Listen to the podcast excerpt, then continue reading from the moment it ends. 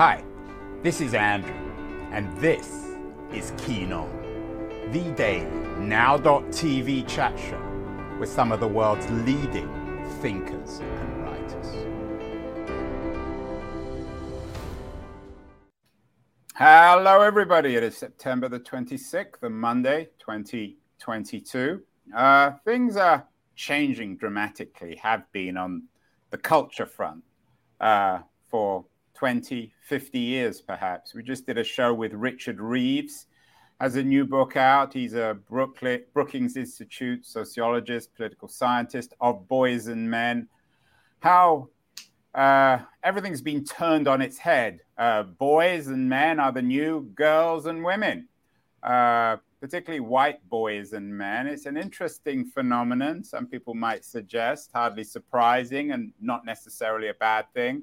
Others, like Reeves, are rather concerned. One of the things that occurs to me is that even traditional feminism has seemed to have become almost boring. I watched Don't Wa- Wa- Worry, Darling, the new movie, rather controversial movie over the weekend. It's an intriguing film. I think it's got some rather unkind reviews, but one review that was fairly uh, accurate, I think, talked about its empty feminism. We take much of the feminism uh, of uh, of Don't Worry, Darling, I think, for granted, which means that it's not quite as a compelling film as it was. Everything then is changing on the gender front, on the race front, uh, on the sexual identity front, and one person who is quite literally, I guess, on this front is my guest today. Hafizah Augustus uh, Geter is the author of a really important and, and, and, and highly anticipated new book, The Black Period, on personhood, race, and origin. And Hafizah is joining us from Brooklyn today. Hafizah, welcome. Hi, thank you, Andrew. I'm so happy to be here. So about this thing about boys and, and, and men, Hafizah, um, I'm not sure if you're familiar with Richard Reeves's argument but is this something that we should concern ourselves with, as if boys and, and men are the new, shall we say, blacks and women? Um, I'm not familiar with his Booker's argument, but I don't even. I mean, I don't even understand the argument because in every room, men are still in power. They're still. I mean, they're legislating women's wombs right now. So I'm, I guess I don't really see the evidence for the, any of that to be true. Interesting. So let, us talk about the Black Period. It's it's a memoir, Hafizah. What yes. are you trying to do in the book? I mean, obviously, you write about yourself and your memories. I mean, yes. It's so it's both a memoir and kind of like a cultural analysis. And so, what I'm trying to do in the book is show the way that essentially the political situation and like this state influences our day to day lives. So often, you know, for the people who are the most inf- who feel kind of like the hand of the state the most. It's often you know women queer people uh, black people indigenous people people of color. Um, we're the ones who feel the hand of the state in our intimate lives. And so i'm trying to show all the ways that like you know to be alive is to be a, is to essentially be experiencing a political condition and the ways that we are united through that why is your your life, Hafiz, so, so much, at least in your view, a mirror of this political struggle? Well, um, you know, I think uh, so. My father was born in 1945 in Jim Crow, Alabama. You know, um, and he he went to legally segregated schools. He my um he moved with his with his family to Ohio at the tail end of the Great Migration. My mother was a Nigerian Muslim immigrant, and she died two years after 9-11 and you can literally see the history of this country um, through both sides of my family through like immigration but also through just the black american experience and so i think it really illustrates okay like this is the way policy filters down into an individual life. Just for example, um, you know, my mother died uh, in 2003, and it and just the the experience of trying to grieve a Muslim woman in a country where was was every time a Muslim person was dead, it was almost it was celebrated. You know, it was uh, it's still a very Islamophobic time, but it was so deeply and so blatantly state sanctioned at that time, and just so like that the the way I had to experience that grief was very political. You wrote an interesting piece uh, for Salon this year. Uh, this uh, I think it was last uh, uh, Independence Day. This Independence Day, we are less free than the year before. We must work together for liberty. You you argue it's parade season. The sub- the season of celebrating hard won freedoms. As a queer Nigerian American woman, the three weeks between mid June and early July uh, should be a cause of joy, but instead I look at these spectacles and feel cognitive dissonance. Um, are things getting worse in your mind in America when it comes to discrimination? I mean, I think that I mean, it's hard. To, it's never been a good time, you know. No, I, I don't think anyone assumes that, especially. Yeah, and so it's just like worse. I think it's just like worse than what and worse for who. Um, and so it's. I think that that we faced new challenges um, in responding to like you know like we now live in a, a, surveillance state which in which the state can surveil us in ways it has never been able to do before. Um, we live in a time where you know we're celebrating freedom but essentially we've all been told that at some point we're going to have to get you know covid which is which for some even vaccinated can be life threatening. And now we're also just starting to see, you know, the the the effects and threat of long COVID, which is a mass disabling event. Um, yeah, so yeah. Anything to celebrate, Hafizah? In I mean, of course, September I think that like 2022. I think that like you know the the thing about my book is that it is despite all the things that you know we're up against it is a very celebratory book and ends in joy because i think one of the most amazing things i i kind of experienced and learned over the course of writing this book is just you know how many people are doing the work of fighting for justice and fighting for freedom. And there's so much work going in going on in community. And i think that that is actually one of the most incredible things. And so i think the course of writing my memoir even despite looking at the violence it made me a hardcore optimist because I think our algorithm is designed to to show us the misery, and we're not taught. We don't actually see all the ways that people are working in community to try to push against this. And I think that the remarkable thing that I saw in like the research for my book is like you name a problem and there's somebody who's working on it. And I think that is pretty miraculous. Had an interesting uh, conversation on confronting complicated questions of one's own life when writing memoir. In terms of writing this book, what did you learn about yourself in the process of writing uh, the Black period that you didn't know before writing it? Well, I think that one of the things that writing a memoir does, you have to, it is a very deep and extensive look back at yourself and your own past and I think one of the things that was one of the things I had to do over and over again is to like, how do I remember things? Is this the way I remember? And what what am I choosing to remember? And what are the barriers of memory? And just thinking about how much um, of my, my the grief around my mother's death was, you know, also tangled around that time, that post 9/11 time. Also trying to think, okay, what had you know, grief blocked me out from remembering.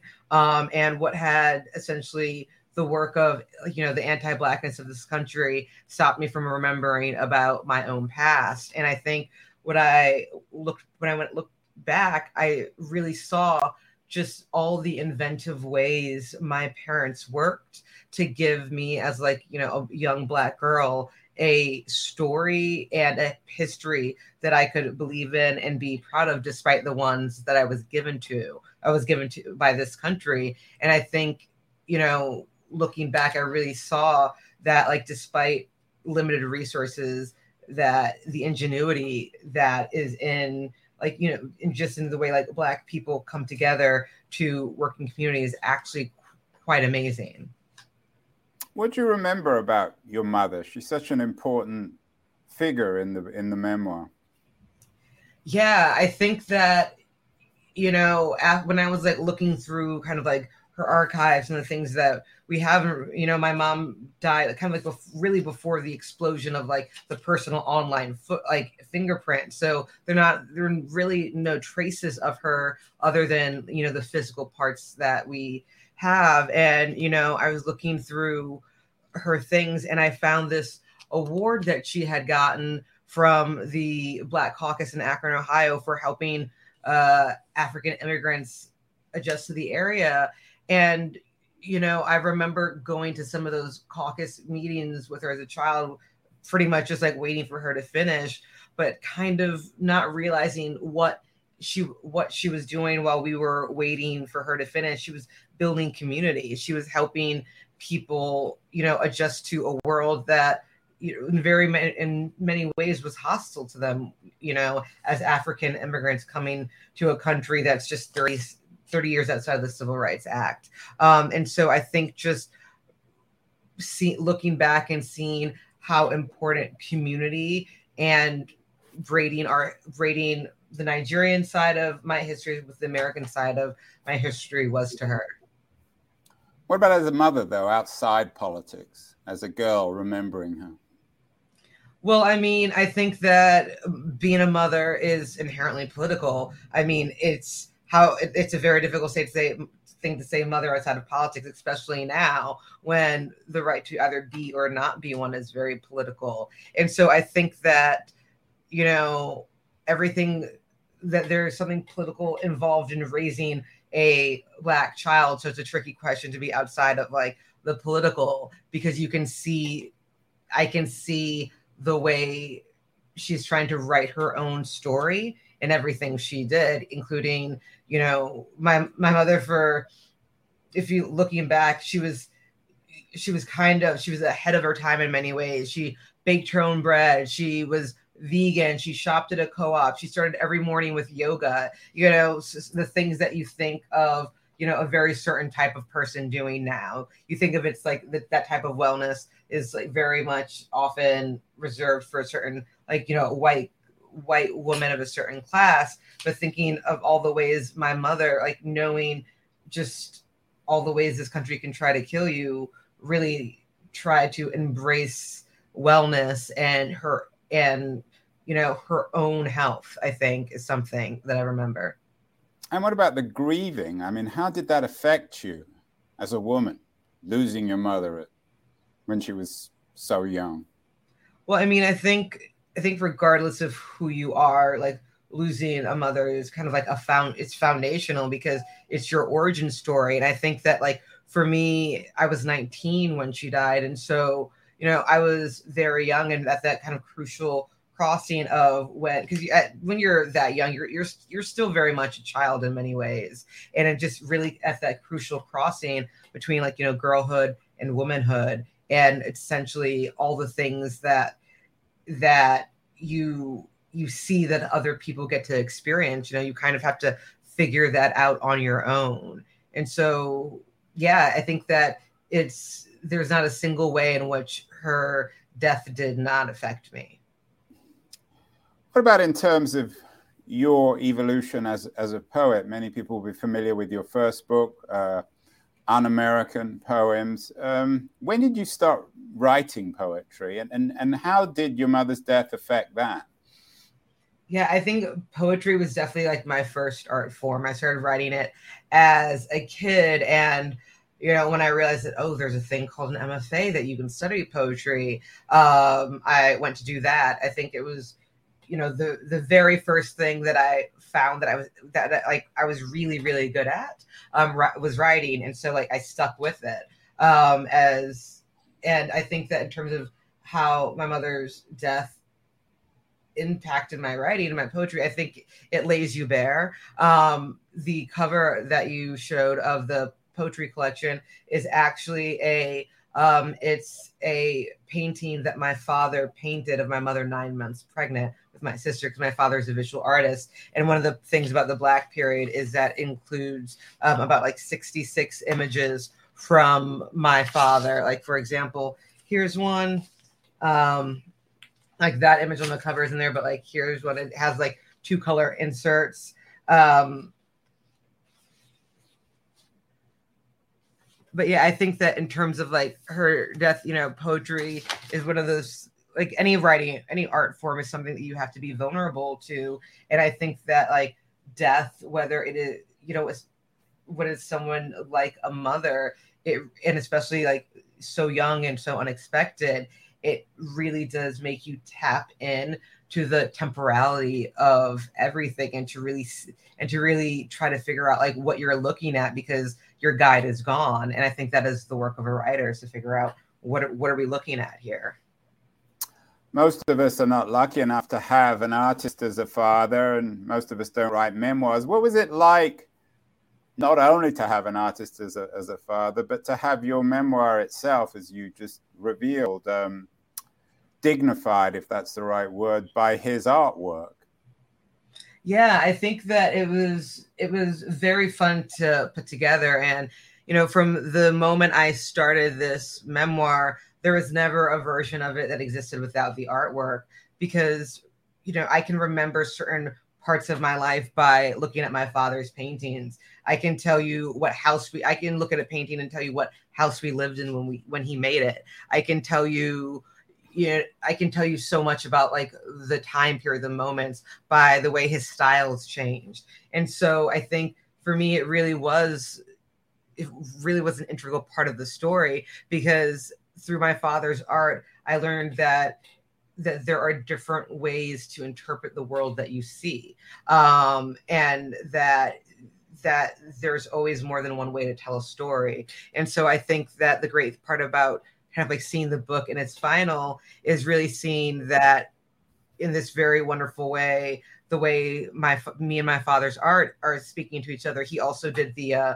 the art that's on the cover um but like looking at the way the art kind of intermingled with the text i'm just like okay you know i really am my father's child and there's something you know really beautiful in being able to see that perhaps um you might say a few words about your father um uh uh, Hafizah, not, not everyone would be familiar with Tyrone Geter. Mm-hmm. Just explain. You mentioned earlier that he was he was born in Alabama. Tell us a little bit about his his life, his a brief biography of your father. Yeah, so my father was born in Alabama. He moved to Ohio with my grandmother and two sisters when he was, I think, 15. Um, and he lived there for a long time. He went to Ohio University, where he got um, not just a undergraduate degree in painting, but he also got in, uh, his MFA in painting. Um, and I think he was I think only the second black person at Ohio University to you know to graduate from that art department at the time.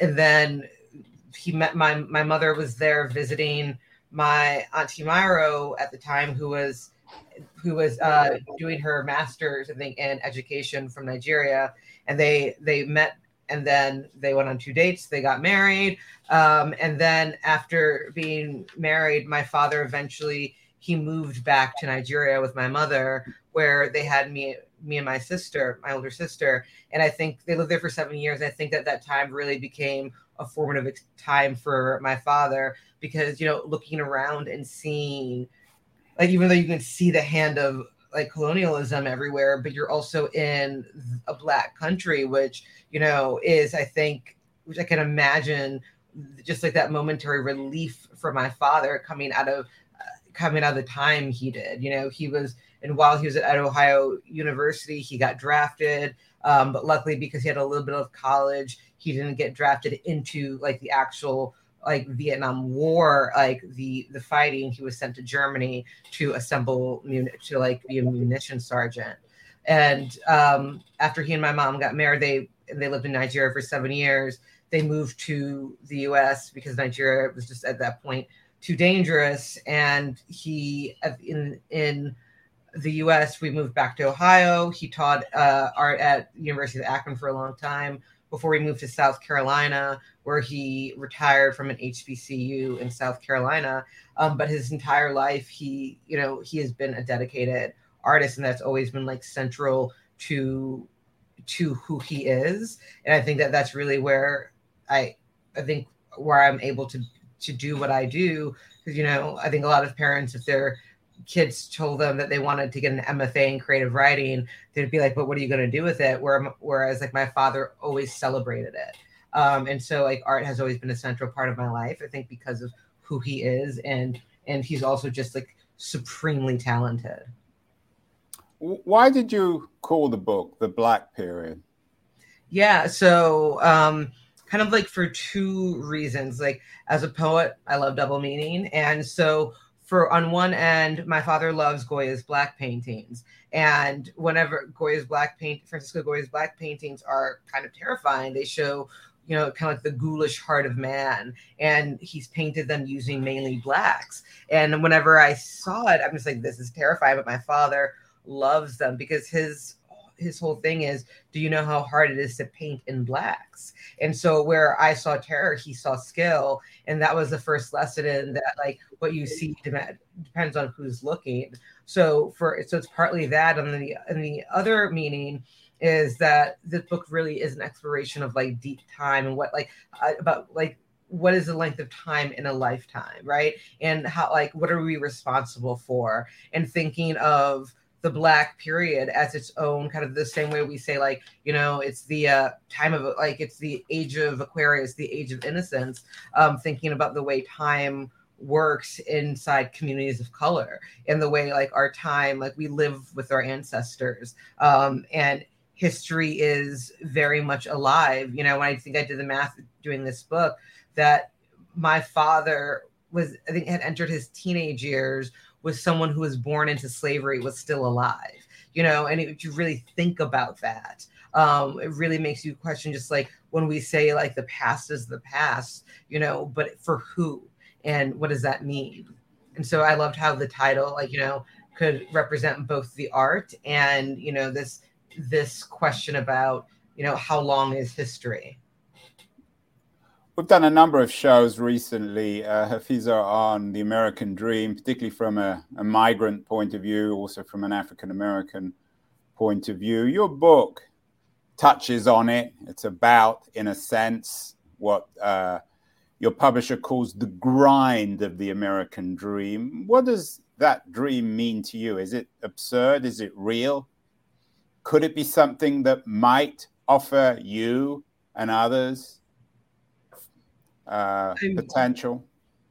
I think that you know, in order for, I think that's a very complicated question, and it's the idea of American Dream is always way more complex than people want. So people so often want to face because right now we have to question, you know, what is the meaning of America now, especially, or I mean, or ever. You know, it was founded in the idea of the idea that a country could be founded in both freedom and enslavement you know and thinking about what america is in this current iteration of it in terms of what's happening with covid what's happening with conservative movements and you know just like nationalistic movements rising everywhere. I think that in terms of the american dream that it was never intended to be for black people. So it's so it's i so i don't even know how to answer that because it was never intended for it to be accessible for a large portion of people. And so i think that the that what else can we dream into is what something that like my memoir and my work is more interested in is this idea that okay you know we that there are there are many different types of worlds that we can create um, and many different ways to dream about freedom. Do you see yourself as a as a symbol as a reflection on because you're pretty unusual on many fronts. I mean you know you can talk broadly about whites or blacks but no one really fits into any of those categories. Um, what do you think your book can teach others politically who may not share everything about you, perhaps your sexuality, your history, your relationship with Africa or America? Yeah, I mean, I don't think I'm a symbol. I think I'm I'm a person who's looking really hard at things, um, and I think that one of the things that can be learned from maybe learned through my book is essentially what I had to learn is that right now it's easy to just mean there's so much going on just between politics, COVID, which is now politics. There's just like so much to look at, and everyone we're all overwhelmed. And so our first response is just like to look away. But through the course of my, you know, the kind of the the work of my memoir is to was to essentially like take all of this, like this nonsense and this these aspects of the world that really impact us, and to be like, what am I looking at? And I think that through the book, just trying to like slowly untangle, like, what is it that we're actually looking at? Is that I actually found that like it is not that is not the over- overwhelming part. That like the more you understand the way the webs of oppression are connected, the actually the actual you get the more relief there is because you think you'll look back at history I, and this is the fight against crt that like um that to not teach history but if you look back at history and understand it like if there's nothing to be scared of that the more history i uncovered the more i understood the better i felt you know despite all the violences that you're looking at but it just makes you understand that like all that we didn't get here mysteriously you know that like this is all by someone's design. And once we understand that we can we can act. We, uh, we don't have to be immobilized because we're overwhelmed. And i hope that people will find relief and just be like okay it is possible to understand this and see that there is a reason you feel like this. And it is and that like that reason is a country that reason of course is politics you mentioned crt uh, critical racial theory um, we did a show uh, with um, uh, an cultural writer, uh, uh, Brandi Collins-Dexter. I'm not sure if you're familiar with her work. Last week, uh, she has an interesting new book out, Black Skinhead, which calls into question African Americans' unthinking uh, affection for the Democratic Party, loyalty to the Democratic Party. In political terms, Hafizah, what um, what are you advising in this book? What, in conventional political terms, are there fixes through traditional political means, through the Democratic Party, for example, or are there are, are the real struggles beyond politics or extra political? I mean, I think it's both. Politics is the arena that we have, but to like one of the arenas we have but like i think if i if my book is advocating anything it's an abolitionist politics um, i don't think that you can reform this system um, and so i think the idea of like how can we move away from racial capitalism how can we how can we move away from a system that essentially like prioritizes money to our death, you know, and we are seeing that now. And I think that one of the ways that we see people pushing against that is unions. Like Home Depot has a union, Starbucks has unions, and I think that that like um, for everywhere, you know, people are oppressed, there are people rising up. So there are political solutions for this. There is hope for you. Sure, I think that there there is always hope. I think that I think that especially Black people are, you know, we are experts in hope. I think the prison, uh, the prison abolitionist Mariame Kaba says, you know, hope is a discipline, and I think you have to be disciplined to hope because hope is also a map. You know, it, tell, it like helps you guide guide you to new possibilities and helps you imagine the impossible because you know freedom has freedom for certain people has always been deemed as impossible and yet here i am you know I had a, I've had several conversations with the uh, African American uh, historian Carol Anderson. I'm not sure if you're familiar with her work. Quite an influential writer. Uh, we talked in one of our conversations about the hope you talk about, and I half jokingly said end of the conversation, uh, Carol, know, she's a like you in many ways a great critic of the American experiment. I said, You're hopeful, you're kind of American. And she laughed and she said, I'm more American than most Americans. Do you think that Hafizah, the one quality of Americanness is is indeed hope, optimism, positivism.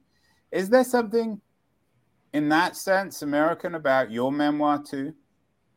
Well, I mean, I think that people are hopeful um, in general. I don't think that hope is an American quality. I think that thinking that hope is like American quality is an American quality. Um, but I think that to have a child, you know, to raise a child, to to just like get up every day, I think that there is that one has to be hopeful. One has to believe, you know, that that something new and surprising can happen.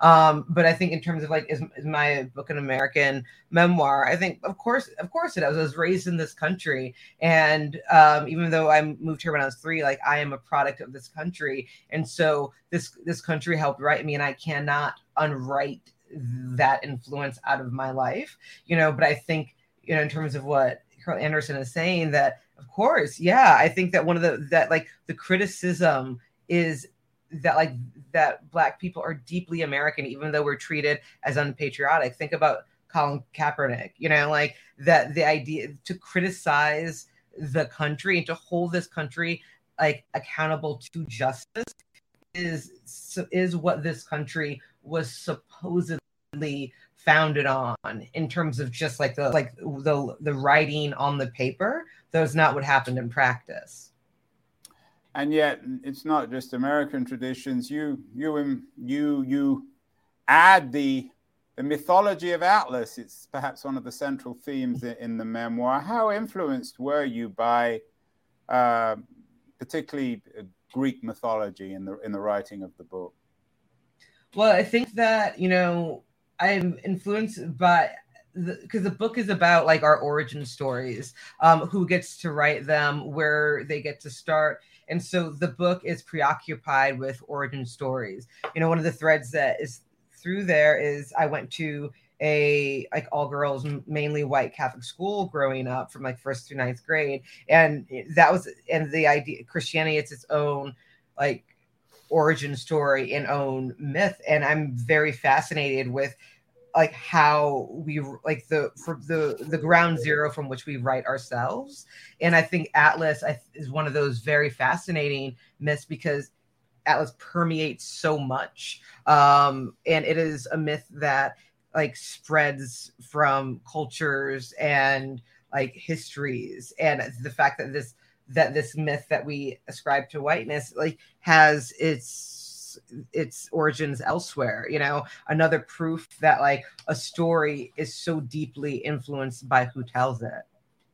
Uh, that's good stuff and it's a major literary event came out last week. Uh, the black period on personhood race and origin by Hafizah Augustus Geter my guest today. Congratulations. Thank you so much. Uh, Hafizah uh, you know you're you're in the book business too. You're an agent so you know the challenges uh, involved in writing a, a, a, book, particularly a first. Uh, I mean, it's your second book, but the first book was one of poetry. So, congratulations on that.